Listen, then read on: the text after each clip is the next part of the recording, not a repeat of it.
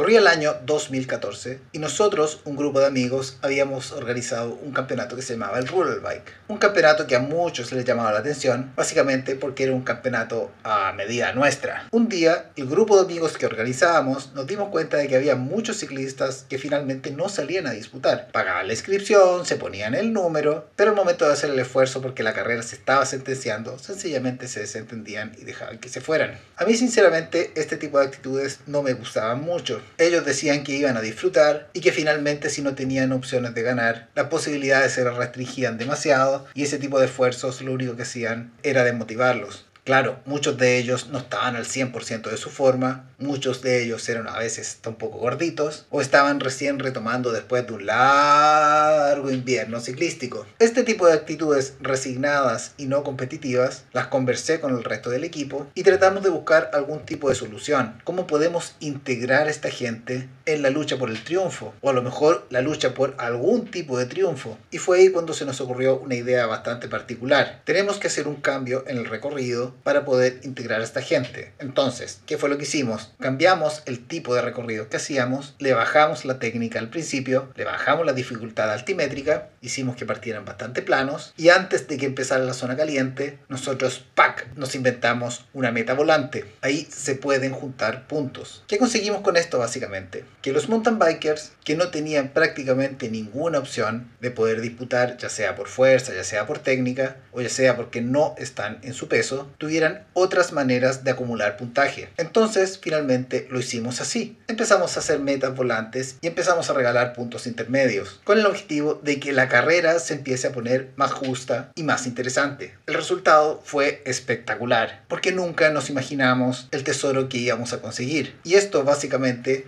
porque los ciclistas que eran mucho más gruesos y generalmente se terminaban desentendiendo desde el principio, ahora sí tenían un objetivo por el cual luchar y ese objetivo generalmente lo terminaban consiguiendo y ya con puntos en el bolsillo la cosa cambia. Ahora ellos sí se buscaban estrategias para poder disputar la carrera completa y de un momento a otro terminamos con todo ese desinterés y mucha más gente se terminó integrando a la disputa por el campeonato. Ahora los grandes favoritos tenían que aprender a sentenciar la carrera de mucho antes y eso cambiaba completamente el guion de la carrera. Eso cambiaba completamente la manera de ver el campeonato, la manera de prepararse y la manera que nosotros teníamos de ver el ciclismo. Porque a partir de una observación bastante particular, nosotros logramos corregir algo que a nosotros en especial no nos parecía. Ahora, fue otro grupo de ciclistas los que nos plantearon una inquietud, porque los que eran muy flaquitos y escaladores se acercaron a nosotros y nos dijeron que era muy injusto que existieran estos puntos especiales para los sprinters y no existan puntos especiales para los escaladores. Porque si bien es cierto los escaladores eran capaces de sacar ventaja en las subidas, finalmente las carreras siempre se la terminaban llevando los más técnicos, los más completos, los que eran buenos subiendo, buenos bajando, los más resistentes y los que sabían aplicar la estrategia a la perfección. De esta manera los escaladores también se sentían desplazados y exigieron su oportunidad y así como la pidieron también se la dimos. Ahora, ¿qué obtuvimos nosotros después de haber hecho estos dos cambios? Básicamente una clasificación mucho más justa, mucho más integrada, porque si tú tenías un fallo mecánico y quedaste debiendo punto en una fecha del campeonato, sabías que a la fecha siguiente tenías que ir a por todas. Y en esta lucha se producían batallas muy pero muy interesantes. Ahora teníamos un montón de ciclistas que en principio corrían solo para participar y que ahora estaban entrenándose para ganar. Porque tú cuando entiendes el ciclismo puedes intervenirlo para bien. Puedes hacer pequeños cambios que mejoren la calidad del ciclismo que estás organizando. Y no solo eso,